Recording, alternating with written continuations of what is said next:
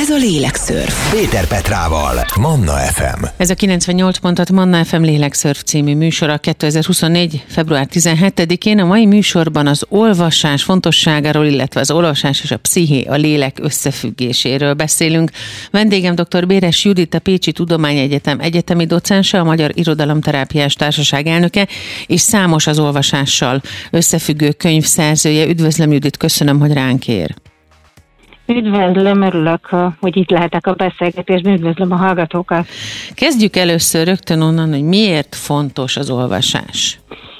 Ja, hát gondolhatnánk azt, hogy ez nem egy hálás téma, hiszen ma már kiolvas, se a felnőtteket, se a gyerekeket nem érdekli ez a dolog, ugye nem, nem szívesen töltik ezzel a szabadidejüket, de én most onnan indítanék talán, hogy elsősorban, vagy elsőként a szülőket próbálnám rábeszélni arra, hogy valami nagyon fontos és egyszerű fejlesztési lehetőséget mulasztanak el, hogyha a gyermekeiknek nem olvasnak. Elsősorban azért, mert az olvasás rétegzettebbé teszi a, a személyiséget, uh-huh. és fejleszti a gyerekek mentalizációs képességét, a figyelmét, jobban tudnak tőle fókuszálni, és ezt tulajdonképpen mondhatjuk nem csak a gyerekek esetében, hanem a felnőttek esetében is, hogy olyan nagyon fontos területeket lehet fejleszteni az olvasással, mint a, a mondjuk az empátia. Nyitottabbá válhatunk, tehát a világképünk is tágulhat. Én egyébként mindfulness tevékenységnek is tartom az olvasást, erről szívesen beszélek később, hogy ez mit is jelent de hát természetesen sok mindent fejleszthet még az olvasás, tehát akár a nyelvi készségeket, szövegértést, szókincset, és ami szerintem még a mai világban nagyon fontos, hogy segít kikapcsolódni, segíti azt, hogy valahogy mégis kulturált módon ért, értékeltelítve töltsük el az időt, és ne feltétlenül csak a különböző eszközöknek az üres nyomogatásával, vagy a képernyő scrollozásával, hanem hogy valami olyan tevékenységet végezünk, ami, ami értékes. Úgyhogy röviden talán ezt mondanám, hogy gyerekeknek és felnőtteknek is azért lenne fontos, és hát nyilván nem csak a gyerekek érdekesek itt, hogy ők ebben miért szenvednek ma hiányt, hanem a felnőttek ugyanúgy keveset, illetve hát olvasnak, csak nem azt olvassák feltétlenül, ami, ami fejlesztő hatású, vagy kikapcsolódást jelentő, vagy értékeltelített dolog lenne, hanem mindenféle egyéb dolgot olvasnak képernyőkön. Ez azt is jelenti, hogy gyakorlatilag egy, egy óriási deficittel indulnak az életbe azok a srácok, akik a könyvfejet inkább az eszközöket tartják a kezükben? Abszolút.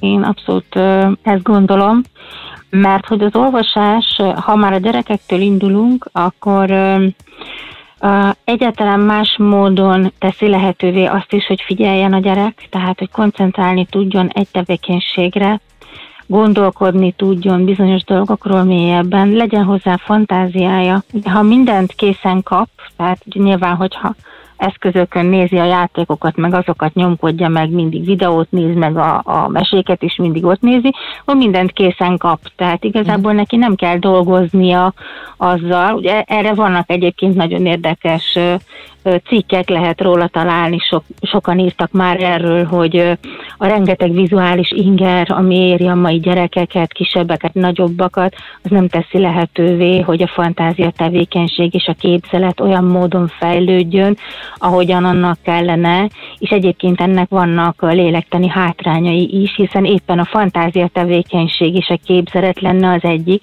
ami által egy kisgyerek mondjuk a személyiségfejlődése során meg tud oldani ö, problémahelyzeteket, különböző megküzdési stratégiákat tud tanulni.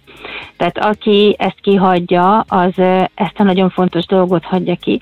Azon kívül meg szerintem azt is kihagyja, hogy olyan támpontokat találjon a világban, ami által a többi emberhez és önmagához, a saját érzéseihez, élményeihez is közelebb tud kerülni.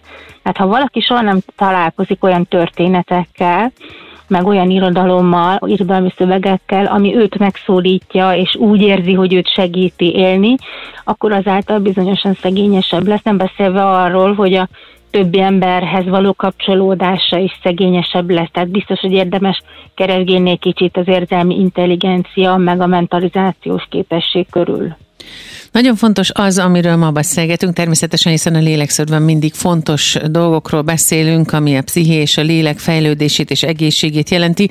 Ma az olvasásról van szó. Szakértő vendégem dr. Béres Judit, a Pécsi Tudomány Egyetem egyetemi docense, számos könyv szerzője és a Magyar Irodalom Terápiás Társaság elnöke. A lélekszörf hamarosan folytatódik. Ez a lélekszörf. Péter Petrával, Manna FM. Az olvasás és a psziché, a lélek fejlődéséről, egészségéről és ezek összefüggéséről beszélgetünk. A mai lélekszörf szakértő vendége dr. Béres Judit, a Pécsi Tudomány Egyetem egyetemi docense, számos könyv szerzője és a Magyar Irodalom Terápiás Társaság elnöke. Judit említette, hogy beszélne szívesen még arról is, hogy a mindfulnessként az olvasás mit jelent, ez mit jelent tulajdonképpen? Mindannyian megéljük a mai világban, hogy nagyon zaklatottak vagyunk. Tehát rengeteg a feladat a gyerekeknek, ugyanúgy, mint a felnőtteknek, rengeteg minden áll sorban, hogy mit kell csinálnia egy nap, lehetőleg a legrövidebb idő alatt. Tehát nincsen ideje arra senkinek, vagy nagyon keveseknek sajnos, hogy elmélyedjenek egy-egy tevékenységben, hogy igazán mélyen figyeljenek oda valamire, és ez arra, arra is igaz, hogyha külső dolgokra kell mélyebben odafigyelni, átéléssel odafigyelni, egy kicsit lelassultabban odafigyelni, és a belső élményekre is igaz ez, hogy befelé figyelni is sokkal nehezebb egy ilyen nagyon pörgős világban. Az olvasás pedig azt teszi lehetővé, hogy picit lassuljunk, más ritmusban kapcsolódjunk a világ dolgaihoz is, más emberekhez, és saját magunkhoz, a saját érzéseinkhez, gondolatainkhoz is. De tulajdonképpen azt lehet mondani, hogy az olvasás az egyik legjobb mindfulness tevékenység, mert azt tanítja, hogy hogyan lehet a pillanatban egy lelassultabb módon, szemlélődő módon jelen lenni, ami hát valljuk meg, hogy a mai világban elég ritkán adatik meg, ha csak nem gyakoroljuk tudatosan, tehát uh-huh. azt mondjuk, hogy akkor én most mindfulness technikákat tanulok, akkor, akkor nyilván meg lehet ezt tanulni, de egyébként az olvasás az egyik legjobb módja annak, hogy mindfulness tevékenységben legyünk, és hát talán ezért is nehéz ez, tehát, hogy azért, aki a mai világ ritmusát fölveszi, az aztán nagyon nehezen lassul vissza oda, hogy mondjuk egy, egy olvasott könyvre, történetre figyeljen, vagy hogy figyelje azt, hogy ezt neki valaki felolvassa. Aha.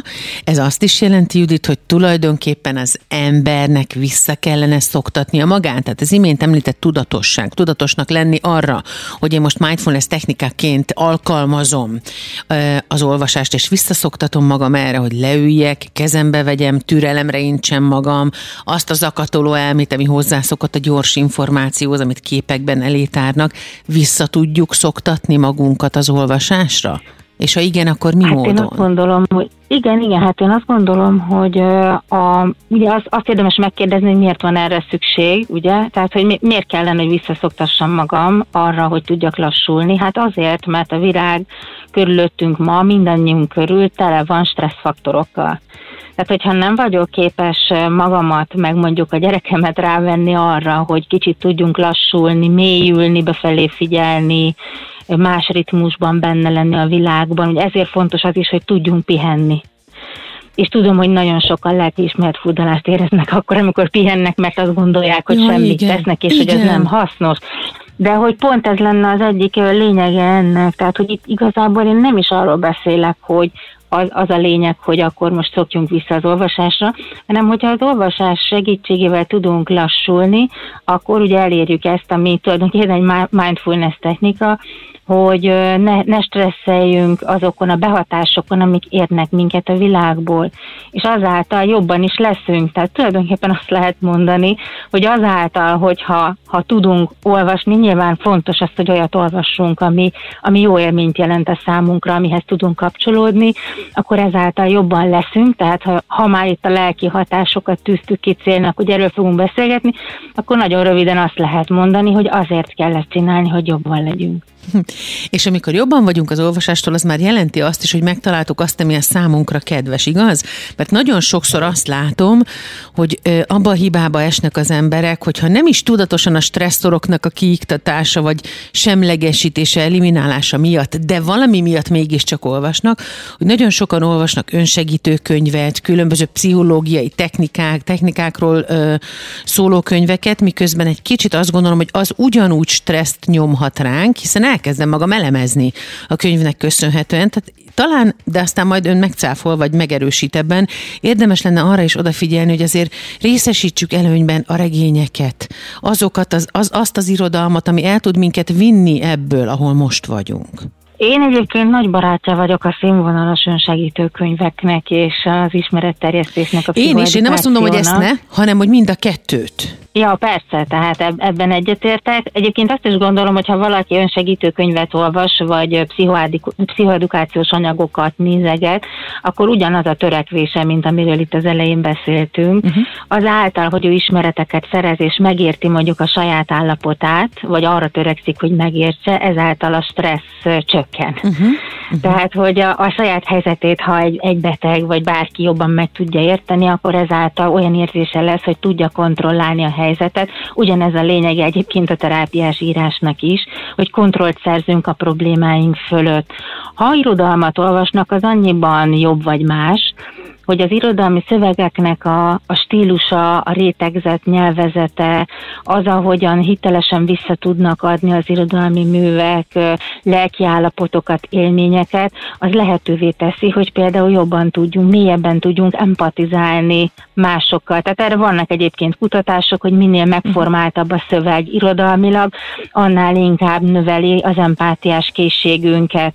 De egyébként, hogyha nem tudnak, vagy nincs idejük olyan hosszút olvasni, én nagyon javaslom azt is, hogy verseket olvassanak, vagy uh-huh. novellákat olvassanak, tehát nem kell feltétlenül regényekkel vagy próbálkozni, ha nincs. Az is jó. Igen, igen, az is nagyon jó ötlet. Tehát nyugodtan jöhetnek a rövidebb szövegek is, de, de azért eléggé egy egyértelmű, és ez alátámasztott tudományosan is, hogy a, az irodalmilag megformált szöveg sokkal jobb hatású lélektanilag, és egyébként sokkal inkább fejlesztő hatású például az empátiára vonatkozóan, mint az egyéb szövegek. A Lélekszörf mai vendége dr. Véres Judit, a Pécsi Tudományegyetem egyetemi docense, a Magyar Irodalomterápiás Társaság elnöke, és számos könyv szerzője, és vele ma a műsorban az olvasás, sőt az írás és az egészséges psziché és lélek összefüggéséről beszélünk, ezek fejlődéséről. Hamarosan folytatjuk azzal, hogy mit adnak és hogyan segítenek a történetek, illetve a történetek karakterei az olvasónak, legyen az gyerek vagy felnőtt. Ez a Lélekszörf. Péter Petrával, Manna FM. A mai Lélekszörf szakértő vendége dr. Béres Judit, a Pécsi Tudományegyetem egyetemi docense, számos könyv szerzője, a Magyar Irodalomterápiás Társaság elnöke, az olvasás, sőt az írás és a psziché a lélek összefüggéséről beszélgetünk a mai műsorban, és akkor vajon mit adnak és hogyan segítenek a történetek karakterei az olvasónak, az olvasóknak gyerekkorban és hogyan felnőttkorban, hiszen hogyha például visszagondolunk Bruno Bettelheim könyvére, ugye a, me- a mese bűvölete és a bontakozó gyermeki lélek, ehhez hasonló írásokban nagyon sokszor beszélnek meseterápiáról, és ezt mindig a gyerekkorhoz kötjük, pedig a felnőtteknek is nagyon sokat tud segíteni. Igen, hát akkor azt is mondhatjuk, hogy van, van valami, ami közös, és amit mhm. adnak a történetek az uh-huh. olvasóknak, mindegy, hogy gyerekek vagy felnőttek. Például az, hogy mindannyian, mindannyian vagyunk valamilyen fejlődési szakaszban uh-huh. az életünk során, a személyiség fejlődésünk során, mindegy, hogy gyerekek vagyunk vagy felnőttek. És a történetek, meg a történetek karakterei, hogyha ugye most nem, nem versről beszélünk például, ahol máshogy jelenik meg ez a kérdés, akkor a fejlődési feladatainkkal való szám, számvetést segíti. Tehát amilyen élet, ezért tartom például nagyon fontosnak, hogy a gyerekekkel nekik szóló kortárs gyerekirodalmat olvastassunk, vagy azt olvassunk neki, mert hogy ott jelennek meg azok a konkrét problémák, életszakaszok fejlődési feladatai, kihívásai, krízisei, amikkel a gyerekek, vagy ha nem gyerekek, felnőttek adott életszakaszban szembesülnek. Tehát nagyon fontos, és szerintem az az egyik, ami közel hozhatja az olvasót az olvasmányhoz, hogy abban az olvasmányban legyen szó az ő élethelyzetéről, az ő számára aktuálisan problémát jelentő kérdésekről, vagy akár az örömet jelentő kérdésekről, ne felejtsük el, hogy nyilván ilyen célral is lehet olvasni, hogy, hogy az, az örömeinket úgymond fel, tudjuk, fel tudjuk uh-huh. dolgozni, vagy arra rá tudjunk nézni, Azt gondolom, hogy megküzdési stratégiákat is tanítanak a karakterek a történetekben. Nyilván bizonyos szerepmodelleket tárnak elénk, azonosulási lehetőségeket kínálnak, az identitásunk kialakításához kínálnak támpontokat, de azért ezt szeretném elmondani, hogy azt szokták mondani egy kicsit egyoldalúan, hogy hát akkor a karakterekkel való azonosulás fog segíteni, ez szerintem nem feltétlenül ennyire egyszerű. Uh-huh. Tehát nagyon sokszor érezhetjük azt, hogy olvasunk valamilyen karakterről, és ellenérzéseink vannak vele szemben. Na most, hogyha nem tudunk egyértelműen azonosulni egy karakterrel, akkor az sok dolgot jelenthet. Tehát például ez lehet egy olyan típusú ellenállás, amikor mi nagyon is érintettek vagyunk abban, amit a karakter átél a történetben, és tulajdonképpen magunkat látjunk benne, de ott vannak az azzal kapcsolatos negatív érzések, hogy nekünk mit okoz az a probléma helyzet, amiben tulajdonképpen a mi is vagyunk, és a karakter is van. Tehát, uh-huh. hogy az ellenérzés jelentheti azt, hogy nagyon is érintettek vagyunk abban, amit a, a karakter átél a történetben. Másrésztről viszont nagyon sok esetben azt érezzük, hogy azért nem tudunk vele azonosulni, mert az értékek, amiket képvisel, homlok egyenest ellentétben állnak a mieinkkel. Magyarul azt fogja segíteni a történet, hogy tisztázzuk az értékeinket, hogy mi mivel tudunk azonosulni, tehát a számunkra mik a legfontosabb értékek, amelyek mentén mondjuk szeretnénk élni, és mi az, amit mi biztosan másként csinálnánk. De tulajdonképpen segít tisztázni azt, hogy hogyan szeretnénk mi folytatni bizonyos helyzeteket, vagy az életünket, mi hogyan oldanánk meg egy-egy problémát, mondjuk egészen máshogy, mint a karakter a történetben. Nyilván lehet ezzel játszadozni is, hogy megpróbáljuk máshogyan befejezni, vagy mondjuk a gyerekkel arról beszélgetünk, de egyébként felnőttekkel is szoktunk erről beszélgetni irodalomterápián, hogy ők mit tettek volna a karakter helyében, és szerintük mit kellett volna másképpen csinálnia. Tehát egy nagyon, nagyon széles lehetőséget nyit meg akár azzal, hogy, hogy valami, valamilyen szempontból ellenpéldát jelent a számunkra egy, egy történet karaktere. A mai lélekszörfben az olvasás, az írás és a psziché, a lélek, ezek fejlődésének az összefüggéséről beszélgetünk, olvasás és írás terápiáról is szó lesz majd. Szakértő vendégem dr. Béres Judit, a Pécsi Tudományegyetem egyetemi docense, számos könyv szerzője és a Magyar Irodalom Terápiás Társaság elnöke. Azzal folytatjuk majd a lélekszörf első órájának az utolsó kérdésével, hogy mikor kezdjünk olvasni a gyereknek, és hogyan szerettessük meg az olvasást vele. Hamarosan folytatjuk. Ez a lélekszörf. Péter Petrával, Manna FM. A mai műsor vendége dr. Béres Judit, a Pécsi Tudományegyetem egyetemi docense, a Magyar Irodalomterápiás Társaság elnöke, akivel az olvasás, az írás, illetve a psziché és a lélek fejlődésének és egészségének összefüggéséről beszélünk. Mikor kezdjünk olvasni a gyereknek, és hogyan szerettessük meg az olvasást vele? Nyugodtan lehet mondani, hogy már az anyamékben lehet neki olvasni, tehát még mielőtt megszületett volna, Nyilván ennek elsősorban ahhoz van kapcsolódása, hogy az anya milyen érzelmi állapotba kerül akkor, tehát nyilván egy nyugodtabb vagy egy érzelmileg pozitívabb érzelmi állapotba kerül, hogyha mondjuk a hasában lévő picinek olvas, tehát nyugodtan lehet szó szerint is venni ezt, hogy már még mielőtt megszületett volna, de általában is igaz az, hogy, hogy bőven van dolgunk az olvasással már azelőtt is, mielőtt a gyerek megtanulna olvasni. És egyébként szerintem azután is nagyon fontos lenne, hogy a szülők ne hagyják abba akkor a gyerekeknek való hangos olvasást, amikor a gyerekek már képesek arra, hogy maguktól olvassanak.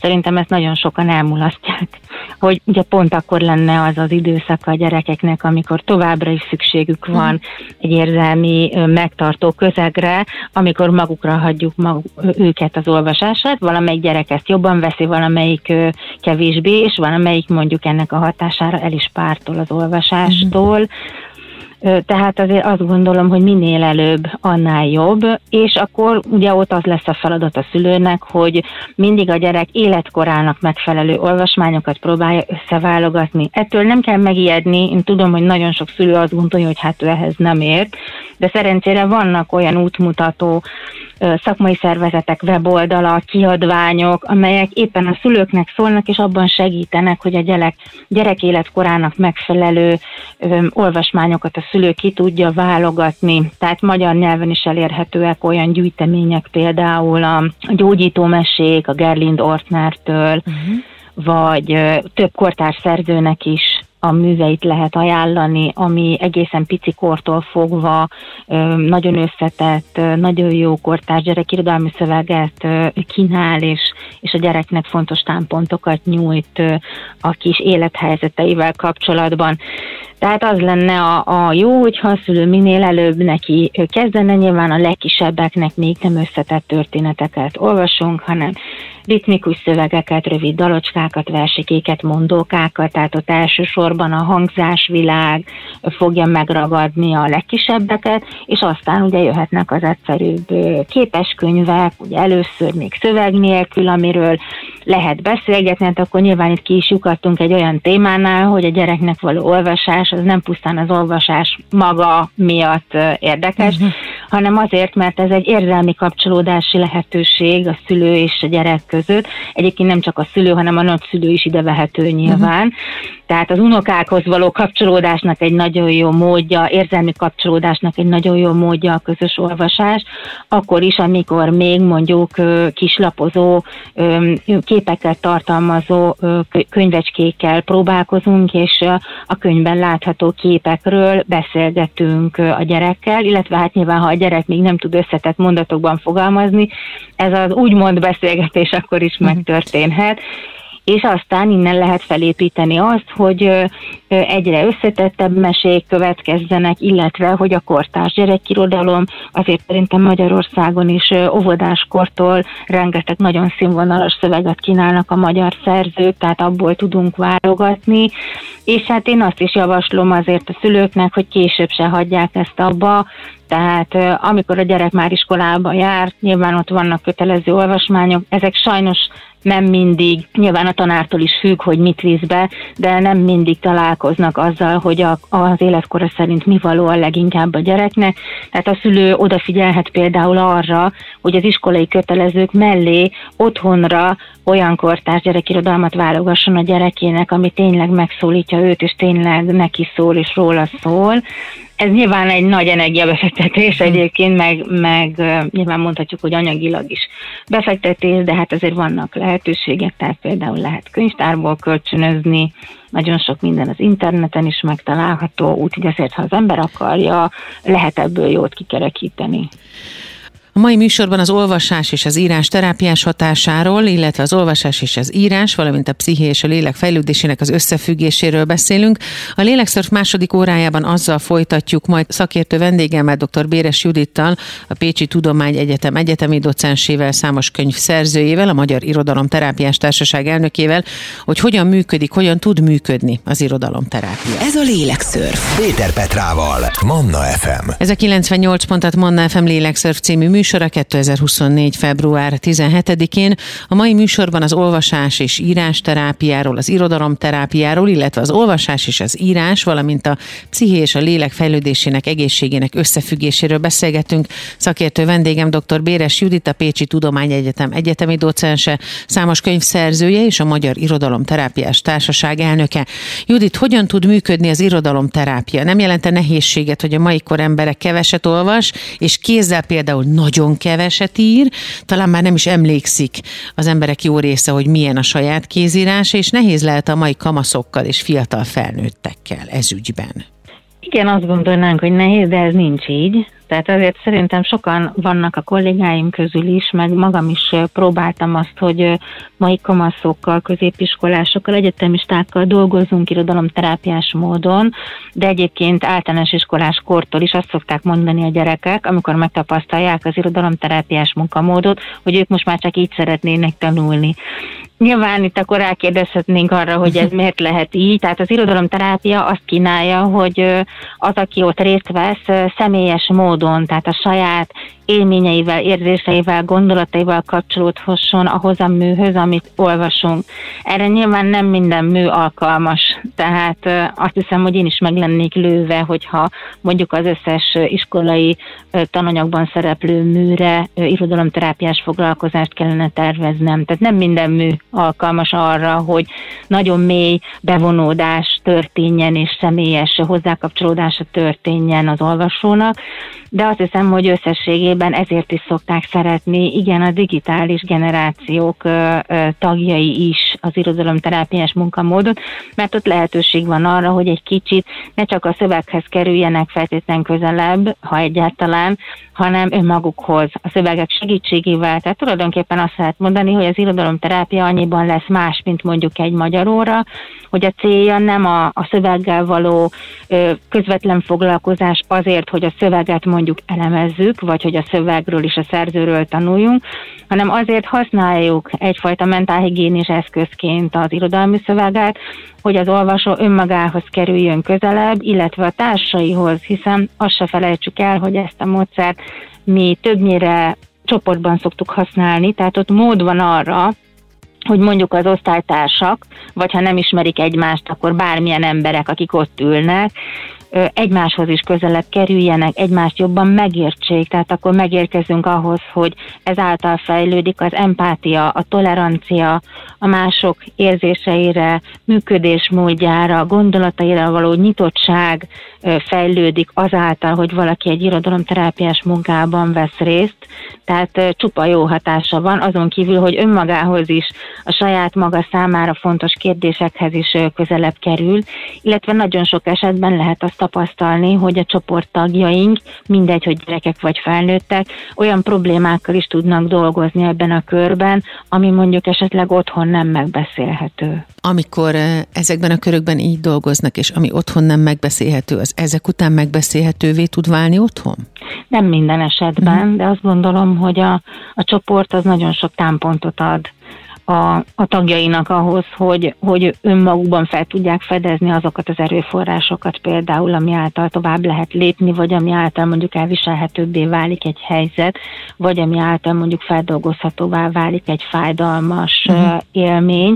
De hát azért azt is gondolom, hogy mindent nem fog megoldani az olvasás, tehát említsük meg azt, hogy léteznek olyan problémák, olyan pszichés elakadások, amelyekben nem lesz elég az, hogy olvasunk egy jó könyvet, vagy egy verset, vagy egy novellát, vagy hogy ott ülünk egy irodalomterápiás beszélgetésben, hanem bizony az is lehet, hogy az az elakadás annyira súlyos, hogy szükség lesz egy további, mondjuk egy egyéni üléseken folytatott segítő szakember segítségével folytatott terápiára, tehát könnyen előfordulhat, hogy mondjuk az irodalomterápiás csoportban való részvétel előszobájává válik további terápiáknak, mhm. hiszen akik részt vesznek rá, látnak arra, hogy mik azok a problémák vagy elakadások, amikkel még dolguk lenne, de erre nem biztos, hogy a csoport olyan értelemben alkalmas, hogy nem tud annyi időt meg figyelmet szánni az illetőre, amire szüksége lenne, illetve nem is biztos, hogy az irodalomterapeuta éppen arra a problémára képzett segítő, amiben az illetőnek szüksége lenne támogatásra. Tehát nagyon sok esetben az irodalomterápián derülnek ki azok, amikkel aztán mondjuk valaki eljut egy pszichiáterhez, vagy eljut egy klinikai szakpszichológushoz, vagy eljut egy gyásztanácsadóhoz, tehát, hogy nagyon sok olyan elakadás lehet, amiben speciális segítségre van szükség, és akkor ez szépen ki tud derülni, hogy mi az, és hát mi is tudunk abban segíteni, irodalomterapeuták, hogy kik azok a kollégák, akik a speciális problémákban további segítséget tudnak nyújtani. A mai lélekszörfben az olvasás és az írás, illetve az irodalom terápiás hatásáról, illetve mindezek és a psziché a lélek egészségének összefüggéséről beszélgetünk.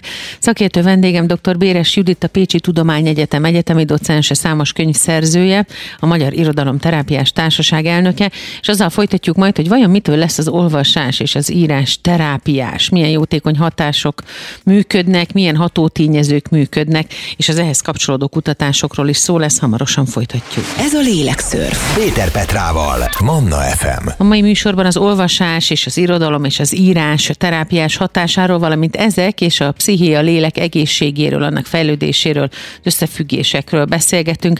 Vendégem dr. Béres Judit, a Pécsi Tudományegyetem egyetemi docense, számos könyv szerzője, a Magyar Irodalom Terápiás Társaság elnöke.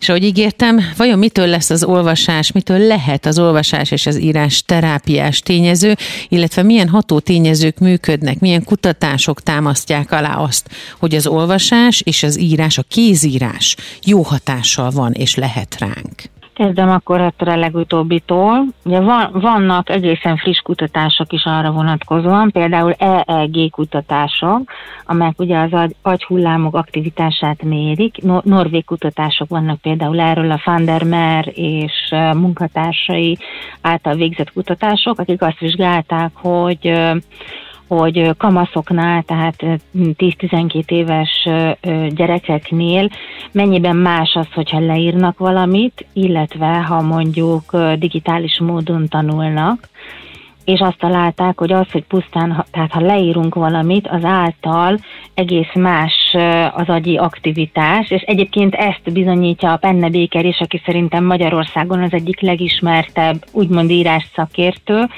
Ugye a Penne Béker is azt, azt írja minden cikkében és könyvében, a magyarul olvasható könyveiben is, például a gyógyító írásban, hogy az írás az segít az érzéseink összerendezésében, és pusztán azáltal, hogy valami a papírra kerül, jobban kontrollt tudunk szerezni felette. Most nyilván nem mindegy azért, hogy mi kerül a papírra, tehát ha ezek mondjuk traumák, akkor azért nagyon fontos szerintem, hogy legyen ott egy segítő szakember, aki ezt a folyamatot kíséri.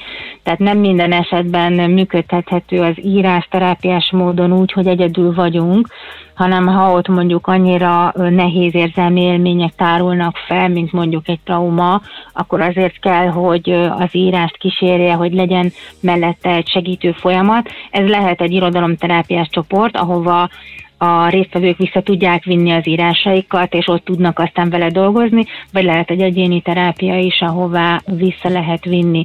Az, hogy ennek, tehát hogy az írásnak van ilyen értelemben terápiás hatása, ami érzelmi összerendező hatás jelent, illetve azt, hogy az illető el tud kezdeni dolgozni utána bizonyos élményekkel, amelyek azelőtt mondjuk formátlanul gobolyogtak csak benne, és, és nem tudta ő maga se megfogalmazni, hogy mi is a baj.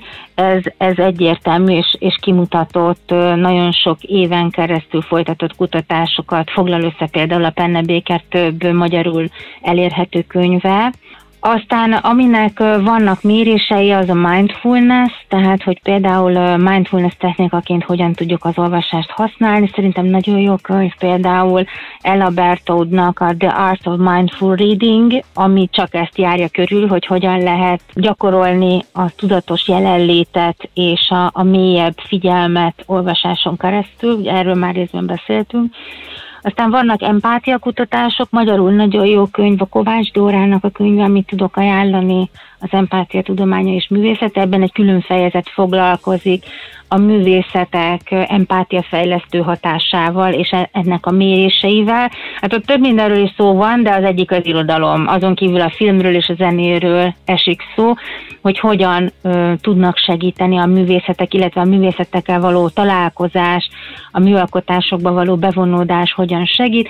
Hát ezek a kutatások elsősorban az empátia növekedését, a mentalizációs képesség fejlődését szokták kiemelni, tehát hogy képessé válunk arra, hogy mások viselkedése mögött az ő összetett érzelmi élményeiket megértsük, és nagyon érdekesek például szerintem ugyanezen a területen a tükörneuronokkal kapcsolatos kutatások, például a Vittorio Gallézének van ezzel kapcsolatban több cikke, ami azt mutatja ki, hogy akkor, hogyha látjuk a másik embernek valamilyen érzelmi állapotát, illetve ha olvasunk róla, az ugyanazokat az idegi struktúrákat aktiválja, mintha mi magunk saját élményben élnénk át azt a dolgot, és, és ezáltal ugye növekedhet a, a mentalizációs képességünk, illetve a mentalizációs tárház és az empátia. És egyébként ezért van az is, hogy nem mindegy, hogy mit olvasunk, tehát ha mondjuk traumatizált személyként trauma, valakinek a traumájáról olvasunk, az azért nem fog feltétlenül segíteni, hanem inkább mélyebbre lök minket abban, a, abban az élményünkben vagy helyzetünkben, mert hogy újra éljük gyakorlatilag azt, amit az illető leír a traumájával kapcsolatban. Uh-huh. És hát ezért érdekes az is szerintem, hogy körültekintően bánjunk ezekkel az eszközökkel, tehát hogy például a traumákról való írás önmagában nem feltétlenül lesz gyógyító hatású, ha egyedül maradunk vele Egyébként magyarul nem sokára meg fog jelenni Nikolász Márzának a jelenleg nemzetközileg legismertebb irodalomterapeutának egy könyve, az irodalomterápiáról egy nagyon, nagyon jó összefoglaló szakkönyv, ami két, több mint 200 évre visszamenőleg mutatja be, hogy milyen kutatások és milyen gyakorlat van az irodalomterápiában, úgyhogy ez nem sokára hozzáférhető lesz az olvasók számára. Amiben egyébként ön is ö, tíz szócikkel megjelenik, úgyhogy ez is fontos ebből a szempontból, úgyhogy akinek most ez a vonal szimpatikus lett, az majd kísérje figyelemmel a könyvnek a megjelenését. A mai lélekszörfnek a vendége dr. Véres Judit, a Pécsi Tudományegyetem egyetemi docense, számos könyv szerzője, a Magyar Irodalom Terápiás Társaság elnöke. Az olvasás, az írás, az irodalom terápiás hatásáról, illetve ezek és a psziché a lélek egészségének, egészséges fejlődésének összefüggéséről beszélgetünk. Azzal folytatjuk majd a műsort, hogy mennyiben más a magányos olvasás és írás, mint a csoportos irodalom terápia. Már is jövünk vissza. Ez a Lélekszörf. Péter Petrával, Manna FM. A mai Lélekszörf vendége dr. Béres Judit, a Pécsi Tudományegyetem egyetemi docense, a Magyar Irodalomterápiás Társaság elnöke és számos könyv szerzője. Az olvasás, az írás, az irodalom terápiás hatásáról, illetve ezek és a psziché a lélek egészséges fejlődéséről beszélgetünk. Mennyiben más, ha magányosan olvasunk és írunk, mint hogyha csoportos irodalomterápián veszünk részt, illetve mikor ajánlott az egyedül létben töltött olvasásírás, és mikor van szükség segítő szakemberre és közreműködésre is? Magányos olvasásnak van önmagában egy mentálhigiénés funkciója, ami azért nem terápia, tehát ha magányosan olvasunk, és olyasmit olvasunk, ami mondjuk segít nekünk abban, hogy a saját problémánkkal is foglalkozzunk, és abban mondjuk esetleg utat mutat a számunkra az olvasmány, ez egy jó dolog, de nagyon sok esetben olyan problémáinkra kezdünk el rálátni a magányos olvasás során, ahol már el kell a segítség. Tehát ilyenkor szerintem egyébként mi magunk is elég ösztönösen érezzük, hogy egyedül már nem tudunk megküzdeni azzal, ami ott feltárul. Ugyanez a helyzet az otthoni írással is. Egyébként az összes szakember, aki otthoni használatra mm, készít terápiás írás, vagy, vagy terápiás naplóírás, kreatív írás, expresszív írás és egyéb gyakorlatgyűjteményeket, azzal szokta kezdeni a bevezetőt a könyvben, hogy ha valaki úgy érzi, hogy nem, hogy jobban, hanem rosszabbul van attól, hogy épp ír az adott dologról, akkor ezt függesse fel, és kérjen segítséget, mert ott valószínű valami olyasmi mozdult meg, vagy tárult fel, amivel egyedül nem feltétlenül lesz ereje megküzdeni, és lehet, hogy nem is áll készen arra, hogy szembenézzen azzal, ami ott feltárul. Tehát talán ez lenne, ez lenne a határ, hogy, hogy valami olyasmi mozdulott meg, vagy azt érezzük, hogy egy olyan probléma van, amivel egyedül nem tudunk megküzdeni, és hát akkor ebben az esetben több lehetőség van, tehát vagy az adott témában kompetens segítő szakemberhez lehet fordulni egyéni terápiában, egyébként egyéni irodalomterápia is létezik, és el lehet menni csoportos terápiákra, ebből is nagyon sokféle van. Tehát nyilván attól függ, hogy mi az a probléma, ami feltárul, tehát hogyha látom, hogy ott mondjuk egy, egy olyan veszteségélmény van, ami, amiről azt, azt gondoltam, hogy én már feldolgoztam, de a, az írás meg az olvasás hatására rájövök, hogy nagyon is, nagyon is friss és intenzív az a fájdalom, ami ott aktivizálódik, akkor mondjuk, akkor mondjuk nekem valószínű, hogy vagy egy gyászcsoportra van szükségem, vagy egy gyásztanácsadóra, tehát egy olyan szakemberre, aki kifejezetten vesztességélményekre specializált. Tehát ott, ha beülök egy általános irodalomterápiás csoportra, akkor ez nem fog rajtam segíteni, mert hogy kell egy olyan segítő szakember, aki kifejezetten mondjuk a veszteség élményre tud ránézni, és abban tud nekem segíteni. Egyébként ugyanez igaz a, a traumákra, tehát ott olyan segítő szakember fog tudni nekem segíteni, aki úgymond traumainformált, tehát van képzettsége, végzettsége arra vonatkozóan, hogy egy traumatizált személynek hogyan lehet segíteni, adott esetben mondjuk művészetterápiával. De egyébként ezt el lehet mondani, hogy nagyon nagyon jó hatást lehet elérni azzal is, ha otthon próbálgatjuk az írás.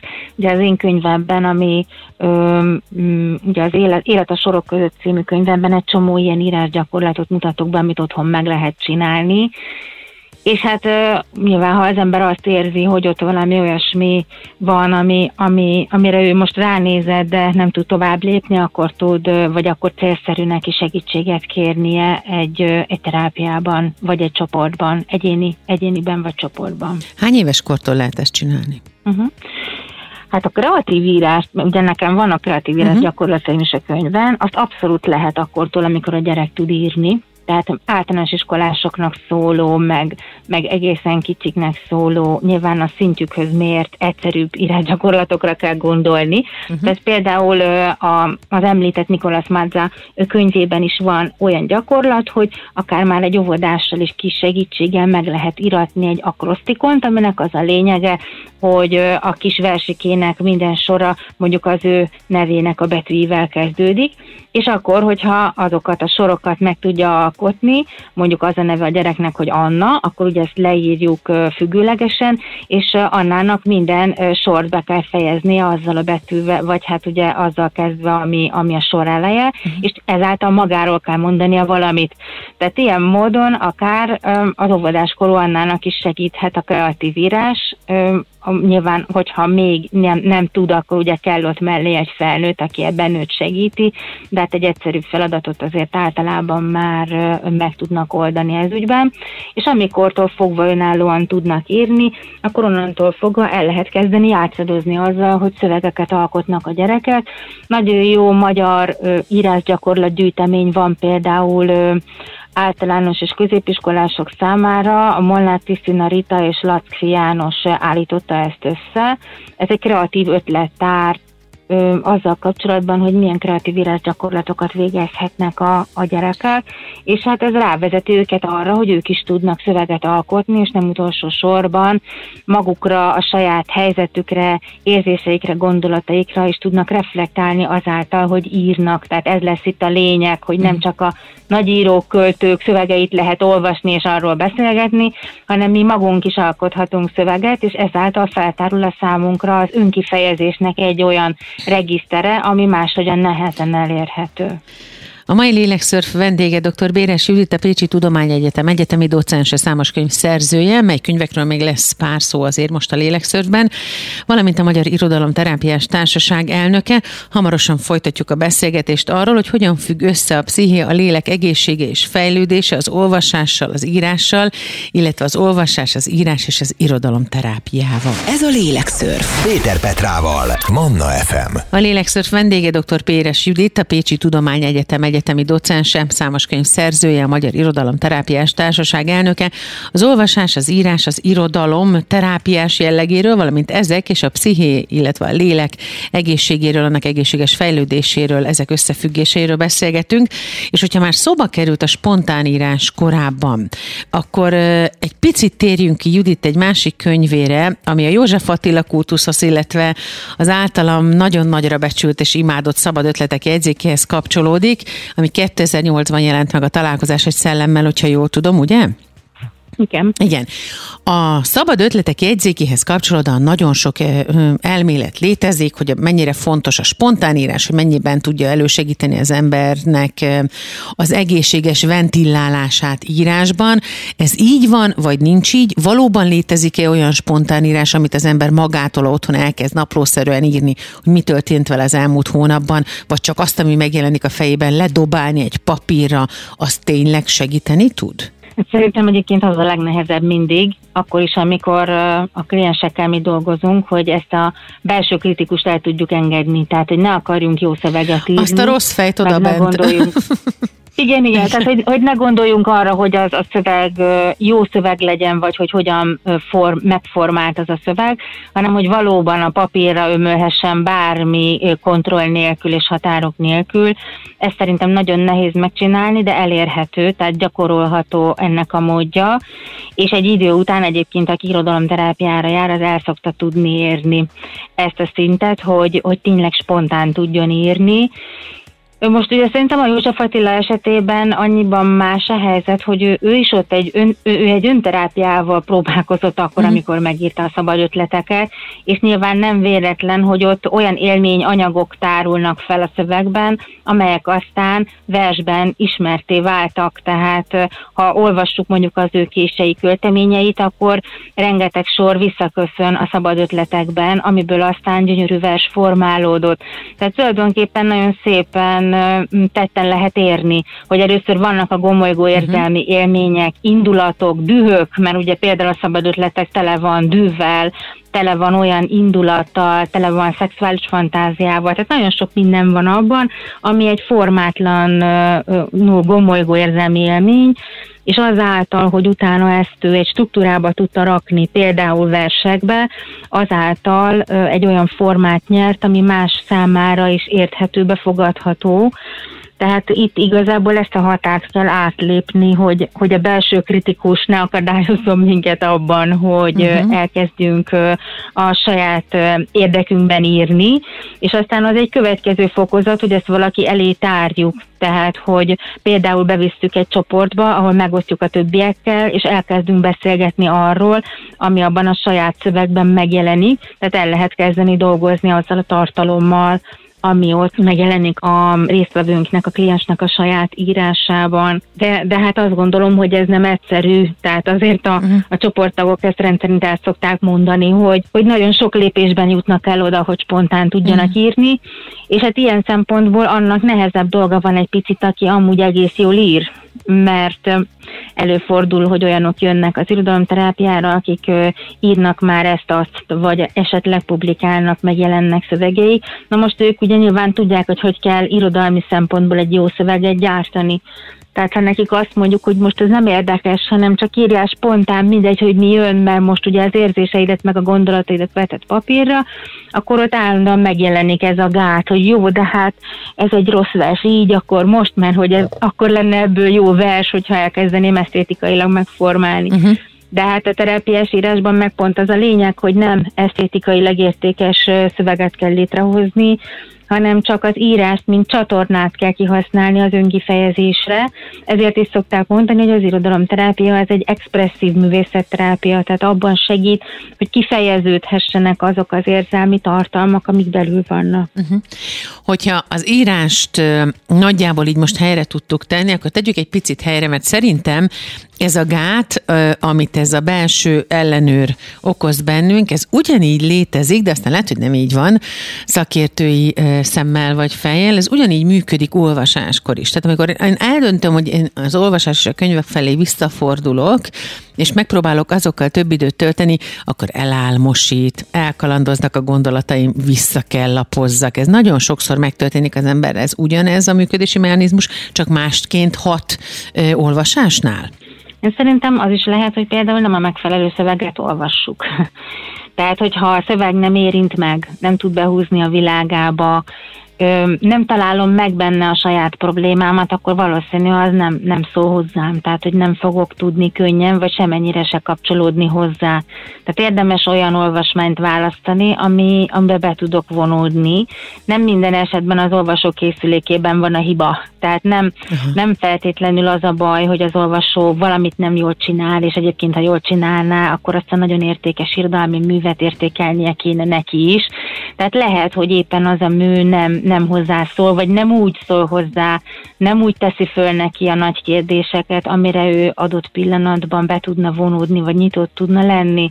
Tehát szerintem nagyon fontos, hogy megtaláljuk a megfelelő szöveget, és itt jönnek azok a kiadványok, meg azok a szakemberek, akik ebben utat tudnak mutatni. Itt már említődött egy könyv, ez a szöveglelő, csak a címét nem mondtuk, uh-huh. amiben például utána lehet nézni annak, hogyha bizonyos témákhoz, problémákhoz keresek megfelelő irodalmi szövegeket, akkor mit nyissa ki? Tehát, hogy egyáltalán merre induljak, és hát ugye szöveglelőben rá lehet keresni a problémákra, és akkor ahhoz ott van egy csomó olyan szép irodalmi mű, amit irodalomterapeuták ajánlanak, tehát verses kötetek, novellás kötetek, regények, és akkor ott nagyobb eséllyel találok rá egy olyan szövegre, ami engem bevonódásra készített. Ezért szoktam mindig elmondani a kortárs irodalmat is, a felnőtteknek is nagyon ajánlom a felnőtt kortárs irodalmat, azon belül is nagyon nagy hangsúlyol a magyar felnőtt kortárs irodalmat, mert ezek a szövegek ugye arról a világról és azon a nyelven szólnak eredetileg olyan szerzőkkel, akik itt élnek, sok ugye közöttünk, hogyha mhm. kortárs szerzők, akkor itt élnek közöttünk, tehát hogy a, a mi mai magyarországi világunkhoz, és ebben saját magunkhoz tud közelebb vinni egy olyan mű, ami kortás.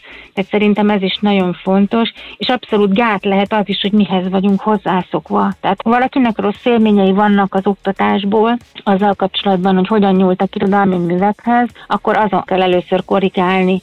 De a jó hír az, hogy az irodalomterápiás csoportban egy egészen más, egy sokkal nyitottabb munka történik, mint, mint mondjuk olyan esetben, ahol valakinek rossz élménye volt az oktatásban. De ezt azért így fogalmazom, vagy ilyen talányosan, mert hála Istennek nagyon sok nagyon jó magyar tanár van, aki tulajdonképpen irodalomterápiás jelleggel vagy módon tanít, tehát hogy igenis megkérdezi azt, hogy kinek mi a személyes érzése, gondolata, fantáziája, hogyan tud személyesen kapcsolódni, számára milyen aktualitása van az irodalmi műhöz, de ha ez nem történt meg annak idején, akkor lehet, hogy valakiben rossz érzések vannak, sokszor szoktam azt is hallani, hogy, hogy nem, nem szeretik a verseket. Hát egyébként szerintem nagy részt azért, mert nem ismerik, hogy mennyire jó versek vannak, oh, igen, hanem az, az él a fejükben, ugye van, amikor voltak bizonyos szerzők, akiket nem szerettek, és számukra az a vers. Tehát az ő részükről szerintem igazából a nyitottság szükséges, hogy meg tudjuk nekik mutatni azt, hogy vannak olyan versek, amelyek róluk szólnak és hozzájuk szólnak, és amelyek által ők is tudnak fejlődni, illetve hát segíti őket az életük dolgaiban.